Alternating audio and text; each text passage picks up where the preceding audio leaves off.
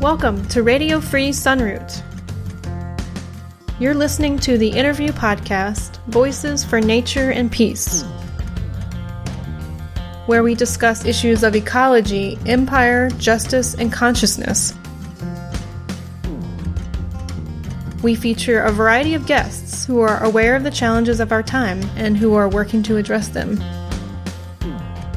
Here's your host, Kollibri terre Sonnenblume.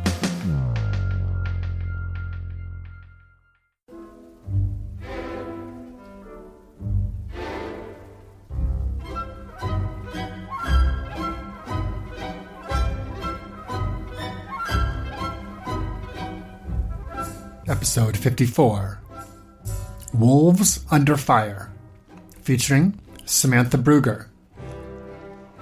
Wolves are one of those animals who inhabit not only the material world, but mythological and cultural spaces as well.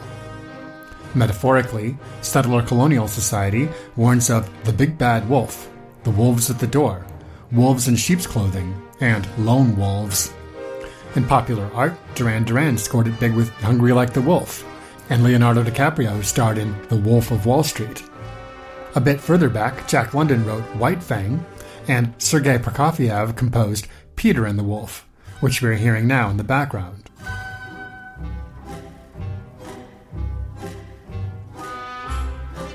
First Nations in North America had much different traditions about wolves, but it is European biases that led to their near extinction in what is now called the United States, and it is the policies of federal and state governments that now largely control the wolf's future, which is the theme of today's podcast. Our guest is Samantha Bruegger, the Wildlife Coexistence Campaigner for Wild Earth Guardians, an organization that seeks to protect and restore the wildlife, wild places, wild rivers, and health of the U.S. American West. She has a Bachelor of Arts in Women's Studies from the University of California, Riverside, and a Master of Public Policy from Pepperdine. Her past work experience includes local government and business relations, public affairs, and environmental policy. Samantha and I talked on January 13th, and we discussed the recent and tragic federal delisting of wolves, the devastating effects of the Trump administration on the environment, how livestock trade organizations are more extreme than many of their member ranchers in terms of wolf recovery issues, the failure of the feds to hold bad actors accountable, how wolves are killed by state and federal government agencies as a matter of policy, the Animal Damage Control Act, compensation programs for livestock taken by wolves, the successful Colorado referendum to reintroduce wolves, wolf policy at the state level, the danger of agricultural and residential rodenticides for wildlife, the Great Lake wolves, prairie ecosystems, the nomination of Native American Deb Haaland for Interior Secretary, non lethal coexistence with wolves in residential and agricultural contexts, and the work of Wild Earth Guardians. If you appreciate this episode, please share it on social media. If you're watching on YouTube, please like, comment, and subscribe. To support the podcast financially, you can make a one-time donation to paypal.me slash kollibri or become a patron at patreon.com slash kollibri, which is spelled K-O-L-L-I-B-R-I. Patrons get early access to podcast episodes, plus exclusive content. For more info, visit radiofreesunroot.com. Now, here's my conversation with Samantha Bruegger, the Wildlife Coexistence Campaigner for Wild Earth Guardians.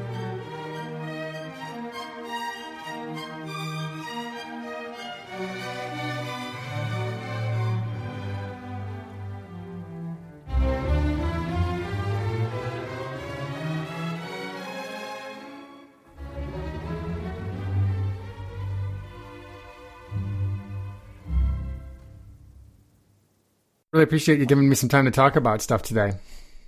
Oh, good. Well, I appreciate you bringing more attention to this really important and tough and complicated issue.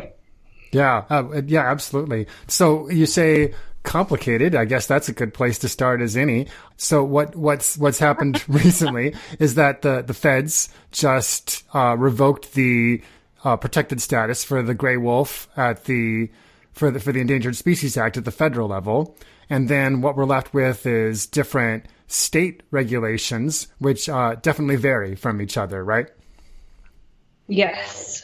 Yes, I think that not only do they vary, um, some states are just particularly awful at state regulations. I right. think if we look at states like Idaho or Wyoming, um, even Utah in the delisted region has a bounty um, on wolves. So I think that what we see is that kind of when state management takes over, it is almost more quickly susceptible to the whims of politics, whereas on the federal level, and having that kind of protection and the resources that the ESA provides. Um, it's a little slower as far as the turnover is, um, but it did feel very political, I think, with this last decision.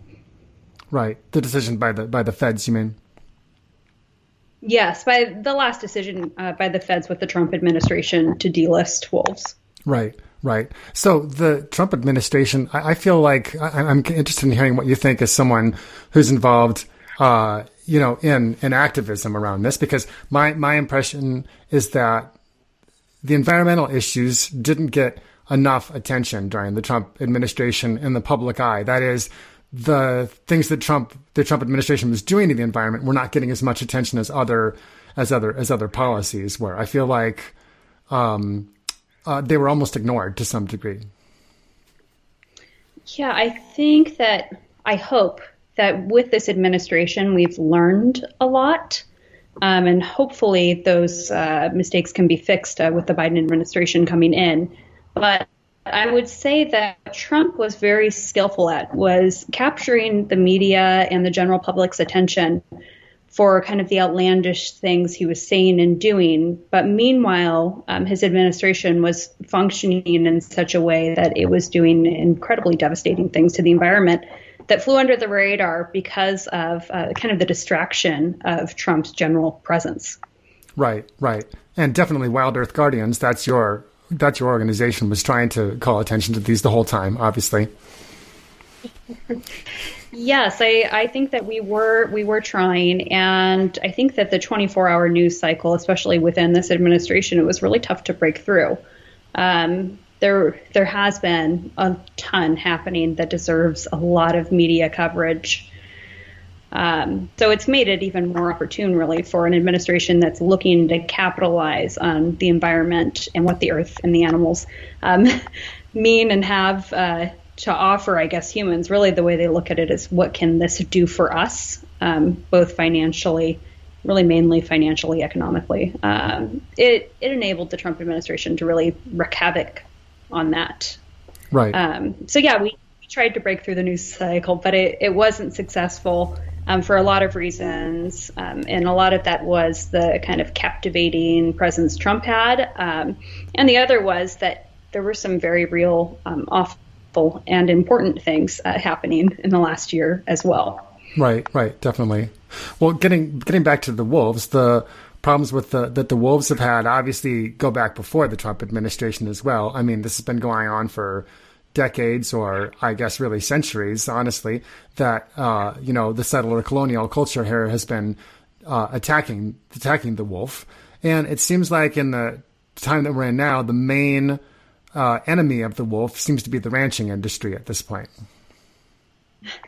I would say that is is mostly true. I think that the unfortunate thing too with the the livestock industry is that the representatives, the cattlemen's associations reps, or the farm bureau reps um, are often even more extreme than what we see on the ground with individual ranchers. Right. And that kind of silences the voices of individual ran- ranchers that can whisper to me, I really like seeing a wolf. Um, and that's the sad part about this is that that they they then move through this system of legislature and of both the state and federal level of becoming more and more kind of extreme and polarizing in their views. Um, but it's lost touch from that original rancher that may have been um, more open and engaged in having wolves on the landscape. So I, I think you're right in saying that, yes, the industry, but I would say that it's ind- industry reps and those very loud bad actors in the livestock industry that um, are constantly phoning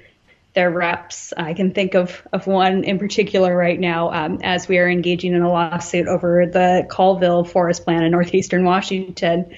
Um, that those vocal few um, can really derail um, a lot of coexistence efforts. Right, right. Okay, I think with this, uh, you just mentioned the Colville Forest in Washington. I think I read a little bit about this in your materials going through this. There was a rancher there who himself was responsible for the deaths of like 26 different wolves?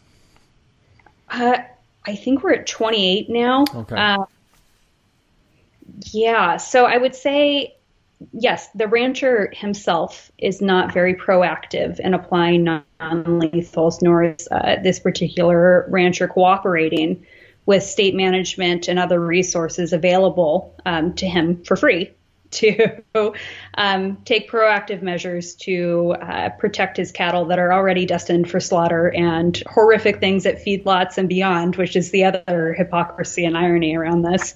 Um, but yes, I, I would say he has been able to get away with it because of the irresponsibility and recklessness of the Forest Service in that case, where the Forest Service plan didn't even consider gray wolves um, for the Colville. Uh, so to blatantly uh, ignore that, even though it's been an ongoing issue, and we can see through document searches that they've discussed wolves, they know they're there, but they didn't even fully consider it in their latest forest plan. Um, and that's where the the legal angle comes in, is that it's important for these management agencies to work through the appropriate channels and fully engage in the environmental um, process, the environmental impact process, engage with NEPA, and uh, really consider all factors. And I think that the failing of the Forest Service then enabled a bad actor to really run amok over. Um, over the whole system that's in place. I think we saw that with the presidency too, as I giggle to myself, um, that unfortunately the institutions in place um, did not put checks and balances where they could have and should have. And because of that, um, one bad actor has been able to have 28 wolves killed on his behalf. Right, right. Now, when you say on his behalf, I, I know that the federal government has a program, uh, Wildlife Services, under the U.S. Department of Agriculture, which will kill wildlife on behalf of agricultural interests. But then there's also states, right? Uh, Fish and Wildlife, usually, who will do this as well. Right. So Wildlife Services does this in states where um, we haven't made settlements via lawsuits really with uh, Wildlife Services for engaging in this kind of activity. And so in Washington, Wildlife Services cannot do this work because of a, a past settlement. But then the state management agency does come in and do that work. And I think the, the more infuriating thing which should also raise alarms for our, our fiscally conservative uh, members of, of our society, is that they're paying upwards of $100,000 to remove these wolves. And that's taxpayer money that's going straight out of the state of Washington to kill wolves for one bad actor rancher to defend cows that were already destined for slaughter anyway. You know, if you follow that logic down the line, um, it's incredible. It's in, incredible in, in a very frustrating way how that happens. Right, right. And so you mentioned a little bit ago NEPA. This was, uh, I, I hope you could explain a little bit about that because that was one of the programs that was attacked by the Trump administration. And it's one that I think most people who haven't looked into environmental issues haven't heard of that program before and don't realize how important it is. Yeah, I think that what NEPA does is that it enables us to go through a full scientific review process over different uses of land and over different impacts on animals like the wolf. Um, and it makes the process both transparent and accessible to the public. And unfortunately, what the Trump administration did um, was set back NEPA, I don't know, 30 years. Uh, it made it less transparent. It made it easier to check the boxes and quickly move through um, the environmental review of um, forests, of national parks, of BLM land, and all of all of the other public spaces we all love. Um, it enabled again at, on the federal level, really, the ability to quickly move through for the purpose of uh, signing off on extractive use. Right, right. And it stands for the National Environmental um, Protection Act. Protection Act, right? and is that another one of these acts that goes back to the Nixon era? I believe so. We'll have to check by right. via Google in a second. Right, right. I am pretty certain that it during that uh, that period. Yeah, because there's just that. That's again something that uh, a lot of people don't know is that so many of these environmental protections, ironically, were put into place by by Nixon. You know that that's when we also got the. Um, when we got the well, we got the Endangered Species Act, the Clean Air Act, the Clean Water Act, and I believe the EPA all at that point. You know, and then there was kind of a they've all just been kind of chipping away at them for the last 50 years since then. It seems like it's been basically the story. But so there's also something I was reading about um, the Animal Damage Control Act. Now that's where the government is um, basically if a, if a, if a, if a rancher says, "Oh, I lost something, I lost a sheep or a cow to a wolf," then they can get reimbursed for this. Oh my God, that's you've you've listed my least favorite act of, of all time. Oh, I, I, um, I, that's great. Let's talk about this one. Yeah. no, um, so that really is the act that empowers wildlife services to continue to exist. Um, you had mentioned them previously. Wildlife Services is a a program of the federal government that lives within the Department of Agriculture. Um, the name Wildlife Services is a misnomer. They were um, actually a animal dan- animal damage management um, prior to being named Wildlife Services, and they have been completely empowered. And I'm assuming um, their funding is often all tied back to this particular act. And I think that the thing about Wildlife Services is one, the name is totally misleading, so people see that and have no idea um, what this actually means because these folks aren't servicing wildlife. They're not um, there to help wildlife. I had some friends actually in, in undergraduate studies that thought, oh, I could be a biologist for wildlife services. Wouldn't that be great? And no, you look at it, um, and it's absolutely the opposite of what you would think it's doing. Um, it is not Fish and Wildlife Services. It is not um, a program that benefits wildlife in any way, shape, or form. Um, for the Department of Agriculture, they kill over 1 million animals every single year. And those are all, you know, native species. That's if I take away their invasive species that they kill as well. Um, so, yeah, I would say that that act really, you know, set in place an institution that again has enabled the livestock industry to have disproportionate influence and power over wildlife management. And it's really a realm that the industry doesn't have any expertise nor experience in, but it's also a realm where we see um, different state wildlife management agencies feeling now they have to have uh, representatives from the ag industry on their fish and wildlife commissions, or um, at the legislature, they have to have input from rural and ranching communities when they pass wildlife laws. And I think all of this you know, ticks back to that act and the empowerment of wildlife services who still flies under the radar and kills millions of animals each year. So that's my there's my rant about wildlife services. But yes, I that killing program has just been res- responsible for so many dead native animals, including wolves and grizzly. Um, bald eagles have been accidentally killed, golden eagles. Um, just a lot, a lot of damage to um, native dogs, animals. And, right, prairie dogs have been another one. God, yes. In, in Colorado, in one year, they killed almost sixty thousand prairie dogs.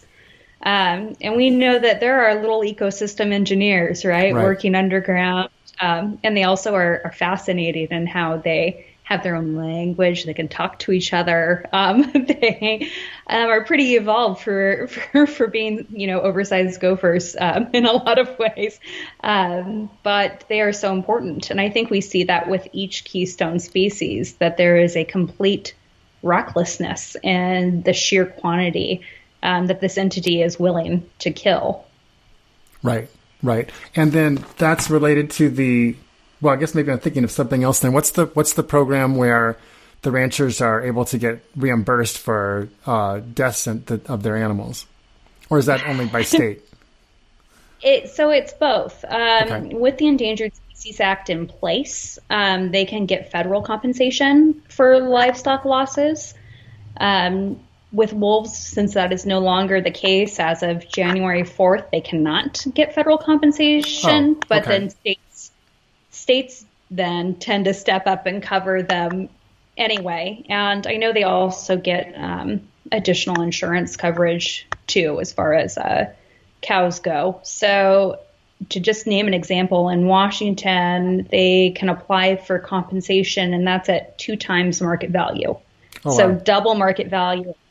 Um, and yet, still, they want wolves killed, even though they're being compensated at double market value for something they were planning to slaughter anyway. Um, so it's it's interesting to me um, how that's been able to continue to happen over and over again. Right, right. Because I've thought but about yes. that that program before, and I've wondered, you know, is it well? Because I know that there's also been cases of um, uh, of them making claims that you know a wolf killed this cow, and actually that wasn't what happened. You know, it was some other animal, or it just starved to death, or and and I believe if we look at the stats, that actually more cows are killed by dogs, domesticated dogs, than by wolves or or even by coyotes. You know, and so part of me has been like, well, if this is going to if if if if this is going to protect the wolf at all, does it matter? I mean, is is is it worth it just to pay the money anyway? You know, in order to in order okay. Yeah I'd, I'd like to hear what you say about that. I say no. Um, i think that what we've seen is that in extending this to the agricultural community rather than it deterring you know anger or encouraging and fostering coexistence um, what we've seen is that they will collect the funding and generally still wolves. It doesn't change um, really the perceptions or feelings in a community in a way where um, there's some really excellent outreach programs, which of course with COVID now, that go into schools and talk about wolves and um, all of the work that they do for the environment and their social structures. And I'm kind of getting to kids early with a lot of science and knowledge that I think can change how communities view wolves, um, starting with a younger generation. But the kind of payoff, um, it's again, it's something that's taken and used. Some folks won't accept it because they say they don't want the government handout; they want the wolf dead. Um, other folks will accept it and still want the wolf dead. And I'm sure that there are a handful that are accepting it and feel better about the wolves. Um, I don't want to generalize right. uh, the ranching because they're again a diverse and a rich community of folks. So, but yes, I think that what we've seen in the states that offer that, it hasn't changed the perception or the tolerance of wolves. Right, right. And but so but the public perception of wolves at large is is very different. Um, I mean, it's it's it's it's mixed, right? Because one thing that we saw that was good news that came out of the the elections last year uh, um, you know, besides uh, removing the Orange Menace, was uh, that Colorado passed this referendum to reintroduce wolves, and that seemed like great news. Yeah, I think that that is great news. I think it's a, a light of hope um, as we go into this this 2021 year, which has not started great, but I'm hoping better.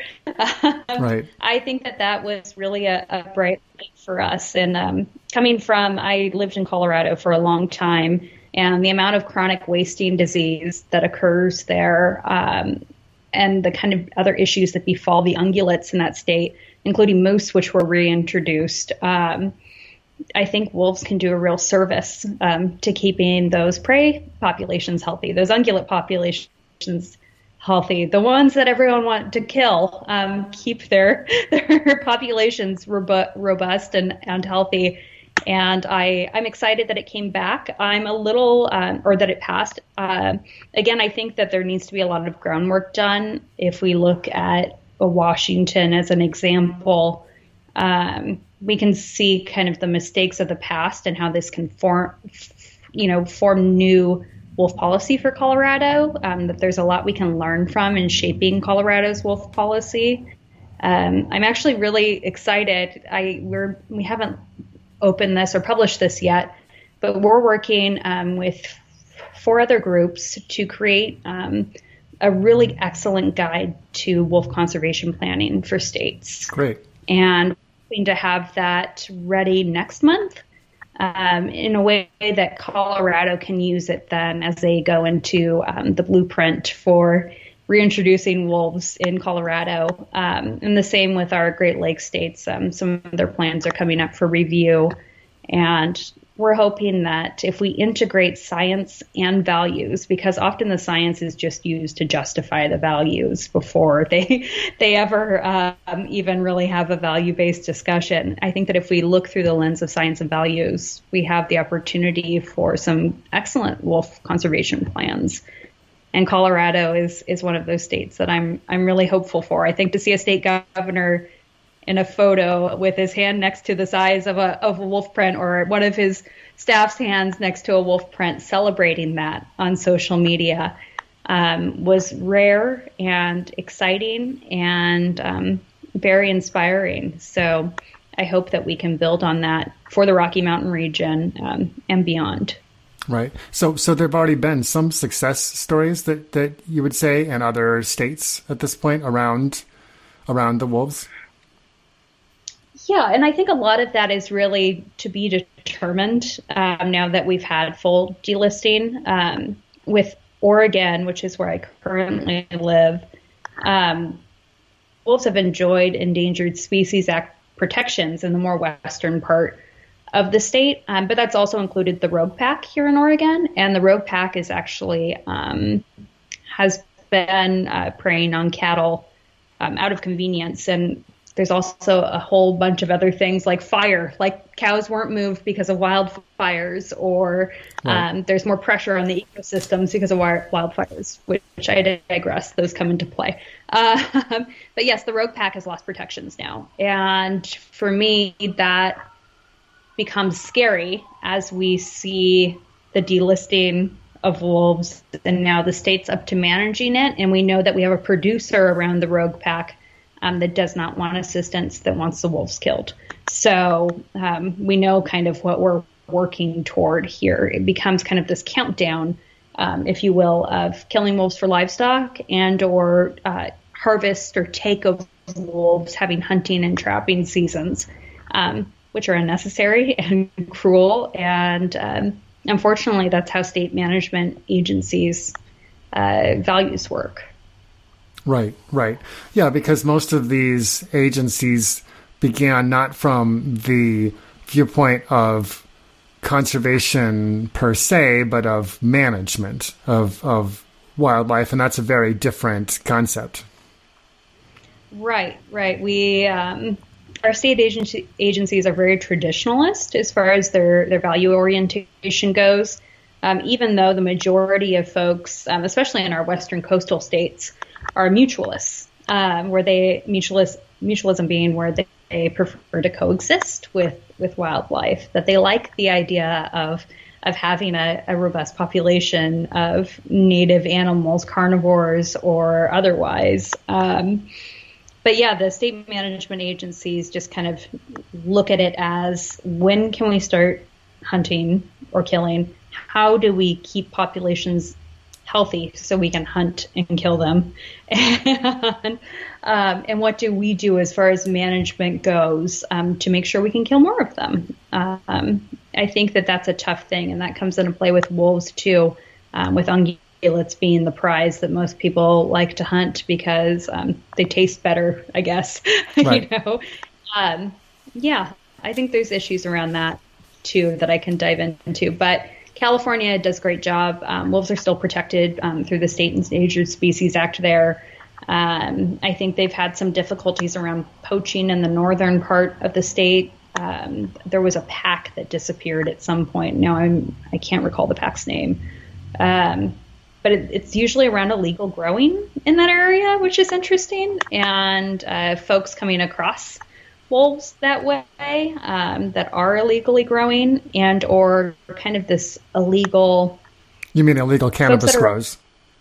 Yes, yes, oh, okay. illegal cannabis grows. Right. Okay. Um, is where I think the majority of poaching happens in, in California. Yeah. Yeah, I've done a bit of work in the cannabis industry, industry myself, just as, as a, a worker, not as a farmer. And there's a, a host of environmental issues that exist around cannabis farming, uh, uh both around streams and around uh, plastic and around pesticide use, but then also definitely around wildlife in that they often use um, poisons and rodenticides that they put out to protect the plants, especially the especially the grows that are the, the trespass grows out on public lands. They'll put rodenticides out, and then we know what happens is that rodents eat the pesticides, and then the bigger animals eat it, and then it builds up up the food chain, and then you you know then you, now you have dead raptors, dead mountain lions, and and I suppose wolves are probably susceptible to that too. Yeah, we actually uh, worked on a bill in California to ban that second generation anticoagulant rodenticide that um, there were traces of in P22, the famous Hollywood mountain lion, and um, some of the other Santa Monica's uh, mountain lion population. Um, but yes, it works up the food chain in a, in a terrifying way uh, that can impact mountain lions, which are very few in Southern California and condors too, as we look at the northern area, um, where we're hoping they'll come to Oregon soon. Um, I think that that's definitely something we should consider. Right, right. So they, the the wolf has state protection in California, but not in Oregon yet. I guess I had assumed that Oregon had had given that. No, I believe that they once had state protections in Oregon, but those state protections were removed in 2015. Oh, okay. So they were prematurely delisted in the state um, before I moved here. So I'm, I'm sure it was probably a, a political play at that time. Um, but if you're more, if you're curious about that, I definitely can put you in touch with some colleagues um, who've done more Oregon-specific work for an extended period of time. But as I understand now, they are delisted in the state. We will hopefully petition to relist them um, within the state here. Um, and Oregon's wolf plan is a little better than Washington's, um, mainly just because of who is using it. Again, we've seen how documents can be wielded one way or the other, um, but the state plan has has worked pretty well as far as um, not getting wolves killed in Oregon. Right, right. And then something that I didn't really know, and I think that a lot of people haven't heard of either, is that there's wolves as far east as uh, Michigan as well, right? Yes, yes, the Great Lakes wolves. Um, yeah, we we have a very robust population of wolves um, in the Great Lakes states, and I think that we get so caught up with our Rocky Mountain region wolves, we right. we forget that um, there is really an opportunity for um, genetic connectivity with our Great Lakes states if we have a healthy population across uh, the lines, as we could see too. That would help our lobos if they went through Cal- uh, through Colorado and had some more southwest dispersal. Then we might start seeing some some help for our lobos down there. Uh, but yes, there the, are the lobos in, being in, the uh, the Mexican wolf. Yes, the Lobos being the Mexican wolf, um, who is still listed. Um, they are a, a, genetically special segment of the population, so they still have protections. Um, but there's only a hundred and something of them out there, um, and they get they're killed each year, often by mistaken identity coyotes, saying folks saying that they thought it was a coyote. Um, but yeah, I think that what we'd see is that if wolves, if the Endangered Species Act actually worked the way it was intended, um, we would be looking for wolf recovery across the, the geography where they could live. And wolves are habitat generalists, so that geography is very vast. And I think that it also includes prairie systems that we don't even have a speck of wolf on, um, let alone coyotes, because there's still bounties out for them in many of those states. Um, that there's really an opportunity, though, as far as restoring the wolf population. And I think that the challenge there really is making sure that the education is in place and that the conversations happen before wolves get there to almost mitigate um, the chaos that happens when when wolves are there, um, and then immediately the Farm Bureau uh, steps in and kind of riles everyone up a bit. Right, right. So historically, were there wolves in the in the prairies in the Great Plains? Yes. Oh, okay. I didn't know that. I grew up in Nebraska. I'm familiar with the landscape there and the Sandhills. Very beautiful place. I don't know if you've ever been there, but of course the prairies are another one of those ecosystems like the well, like wetlands and like the old growth forest where they've been 95% taken out. You know, at this point. So right. Yeah, yeah. With the bison right. and the and the prairie right. dogs being the big the big losers there too. Yeah. Yeah, and I think that if you think about if you visualize a historic prairie, you could see the bison herds. You could see how wolves could could live in that landscape. You could see how wolves would feed on on bison, which is you know, it, it's a tough feat for a wolf to feed on bison, but wolves that have learned that bison are their prey actually pass that trait down through familial lines. So one pack of wolves, let's say in Yellowstone, which is where we've done the most studies, um, if one wolf there um, is skilled at preying on bison, then her offspring would be uh, taught skills to prey on bison and more likely uh, to enjoy bison, which is fascinating about wolves, and again speaks to their social structures and uh, their kind of communications with each other. That is fascinating. So, so there's been wolves uh, uh, preying on bison in Yellowstone. Yeah, and I would say that it's more it's an individual that then teaches the others. So uh-huh. we can see that with distinct packs. Um, one of my my favorite wolves of all time, which met a, a sad end, Wolf 06. She was a Yellowstone wolf, a fierce fierce female warrior, and she actually was known to prey on elk alone.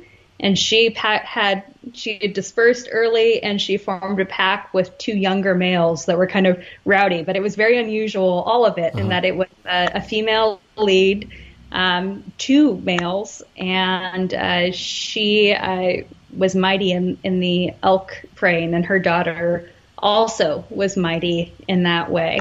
Um, but she tells the story really of another unique issue to wolves is kind of the need for buffer zones around protected areas. Um, she was a Yellowstone wolf who, um, as soon as she left the park, was shot and killed by a trophy hunter. Um, for a wolf with such a story and such a magnificent wolf, um, to have that happen for, I think that the permit fees are what, $15, $25 um, to kill a wolf that was also, again, if we go to the economics, bringing in millions of visitors who came back to just see that wolf and would write letters about her. Um, so again, it's just that the contrast there is that there's just a very stark contrast. And if we go back to the Nixon era, era, I would love to learn how that divide was bridged or how that was formed because I don't know when animals became a bipart or became a partisan issue is what I meant to say. Um, I'm not sure when or why that happened. I'm pretty sure that the ag industry lobbyists had something to do with it, but uh, it's it's sad for me to see. My my dad's an old school baby boomer conservative, um, and my mom's an old school liberal feminist, so they're fun to have conversations with. Um, but I think that even for my dad's generation, he was devastated to learn that as as a former Republican as he was, that wildlife and wild places are not being protected by a party purely because of partisanship, not because of science. And I think that for the compassionate conservative, um, it's important to be aware of what your lawmakers are doing just because they feel like it's the right thing to do along party lines. And I think it's important to make sure your voice is heard too, because there are conservatives who love wolves. so speak up more, conservatives, if you're out there. Um, yeah, I think that that's something important too. Is that this shouldn't it shouldn't be partisan. It shouldn't be. Yeah, I I hate Trump. We, we all hate Trump. I, I I understand that, and I know I am liberal and hate Trump, but I would hope that even when I had the Bush administration in office, there were dignified conversations around wildlife and wild issues. And I hope that we can have those conversations and really look at the crisis we're living in now. We're in a climate crisis, we're in a biodiversity crisis, we're in an era of mass extinction, and the realities of these situations can't be ignored anymore or my kid's going to grow up and read about wolves in history books, kind of like Nebraska. You know, right. it's it's not something that's a pressing issue now. It's not okay to to have a partisan line around it.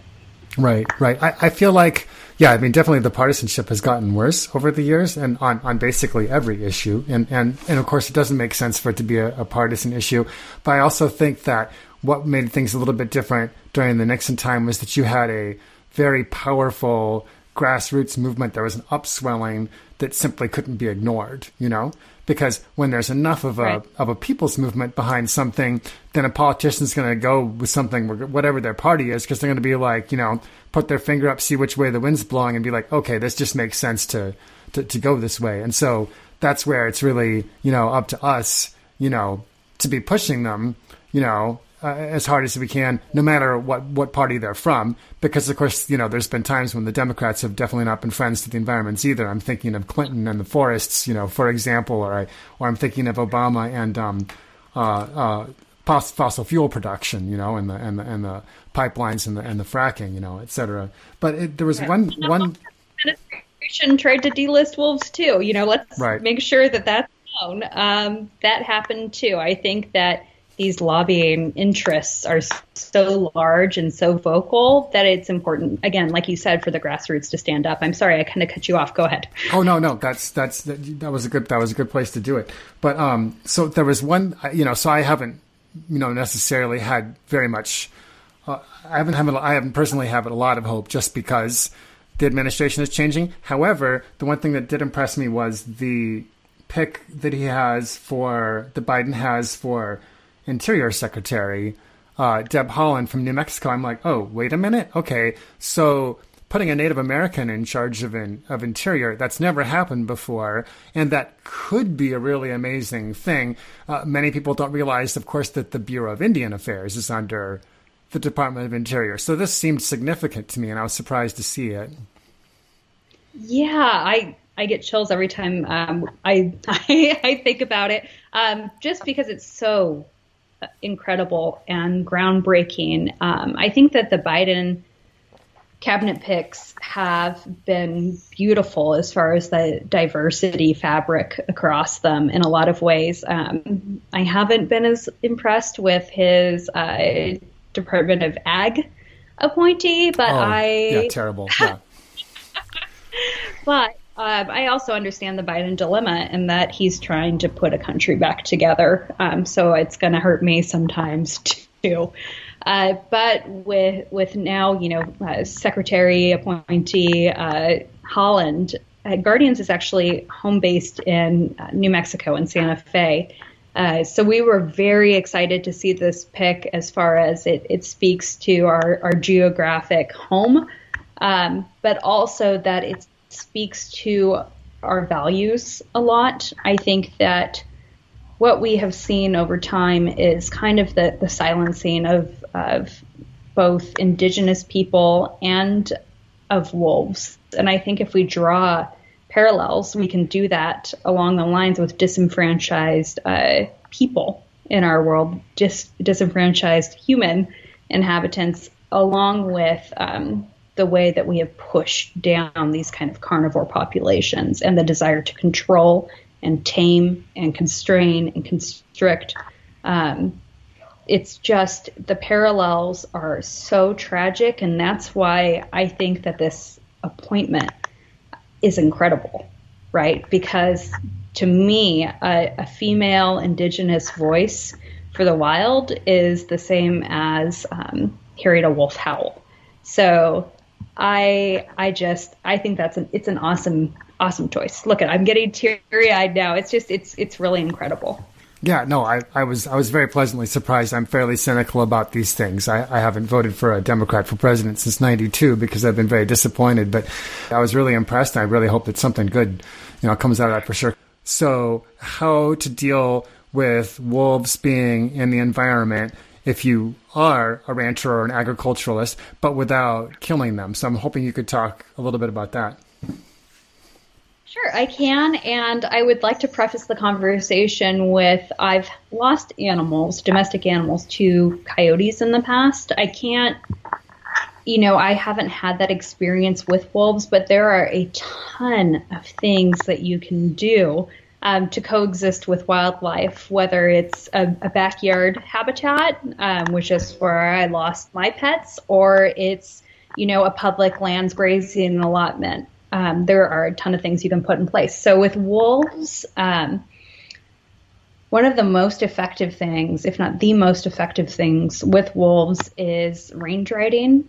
And I would like to say range riding is different from human presence. Um, often they'll get looped in together, but a range rider is a skilled person who is skilled both with livestock and skilled with wolf behavior and um, wolf. Uh, what am I trying to say? With tracking and um, understanding wolf movement and understanding wolf sign and seeing wolf sign early, and is someone that's able to uh, really combine both of those areas of expertise in a way to effectively keep cattle safe.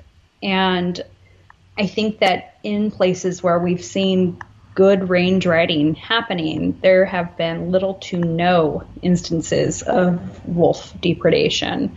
Um, I think that if you even look at um, around sheep too, there was a project uh, that the Wood River Wolf Project did, and they had zero instances of wolf depredation on sheep for all of the folks that were participating in that project. Um, similarly, in northeastern Washington, there's another group. Um, that does work like this, and they've had no instances of wolf depredation.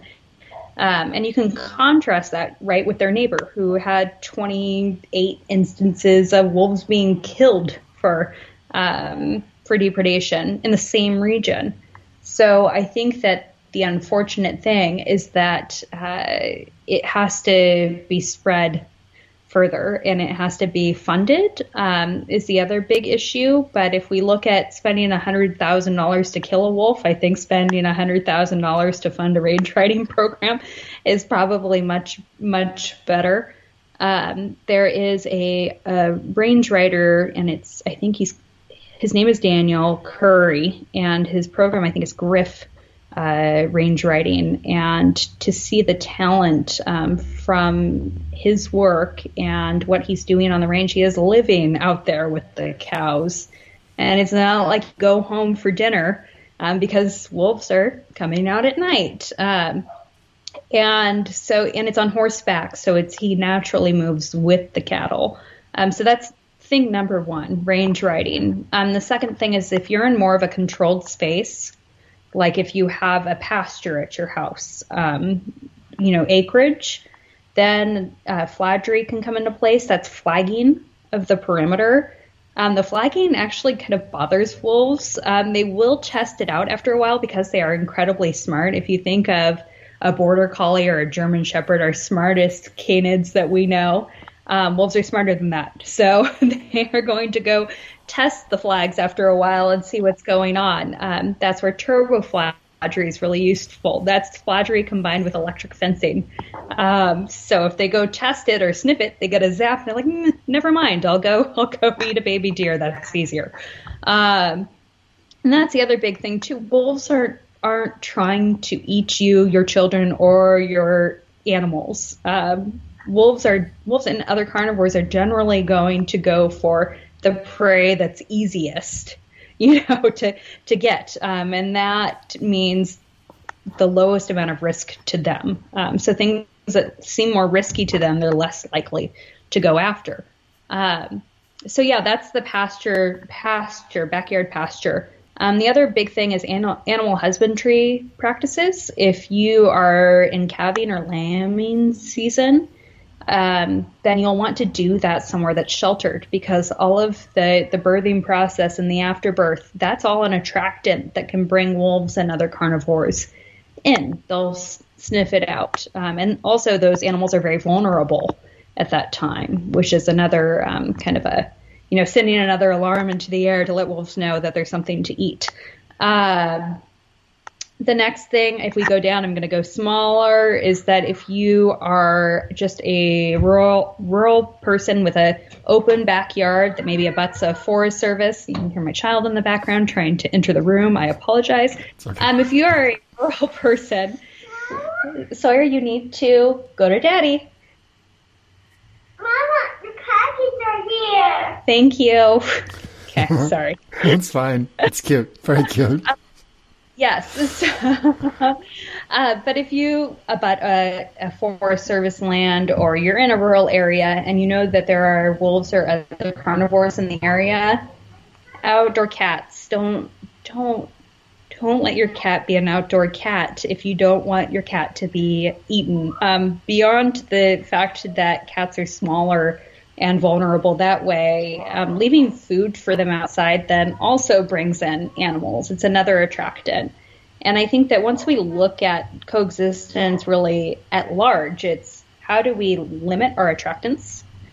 How do we put in place deterrence? And then what do we need to do as far as offensive then defensive measures um, should an animal keep continue to engage? Um, with coyote areas, I've even seen uh, roller fence, uh, where if a coyote tries to jump the fence, they just roll off, um, and that's, Oh, that's pretty funny. effective.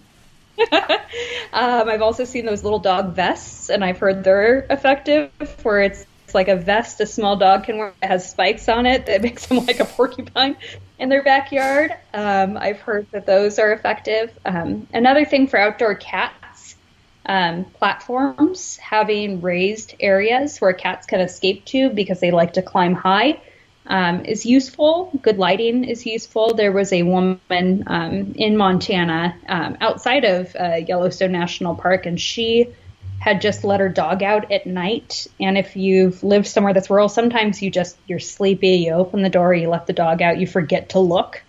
Um, and there were wolves actually in the backyard at that time. And the wolves attacked the dog. She flicked the lights on and off. The wolves left. So it's not something where the wolf is going to turn on you and be this big, scary, voracious predator. I feel like that's something that's perpetuated over and over again. They are far more afraid of us than, than we are of them. And that light flicking really made them scatter.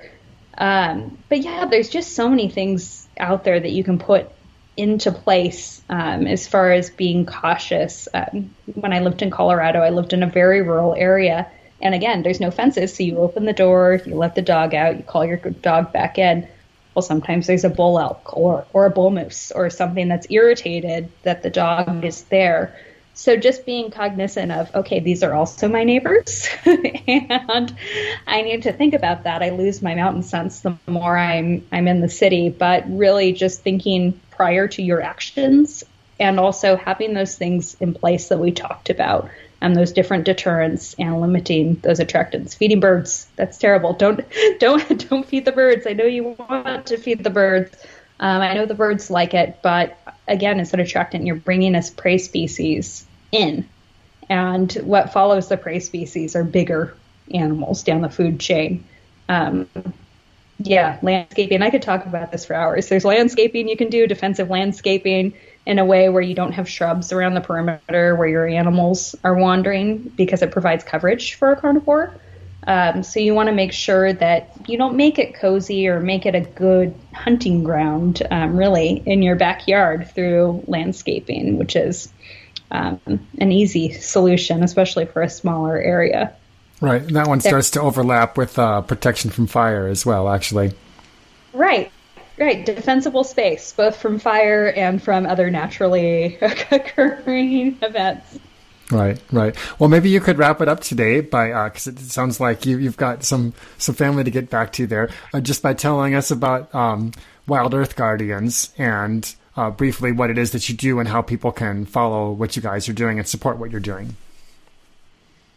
Oh, sure. I, I would love to. Um, I love our organization. Uh, Wild Earth Guardians is a nonprofit.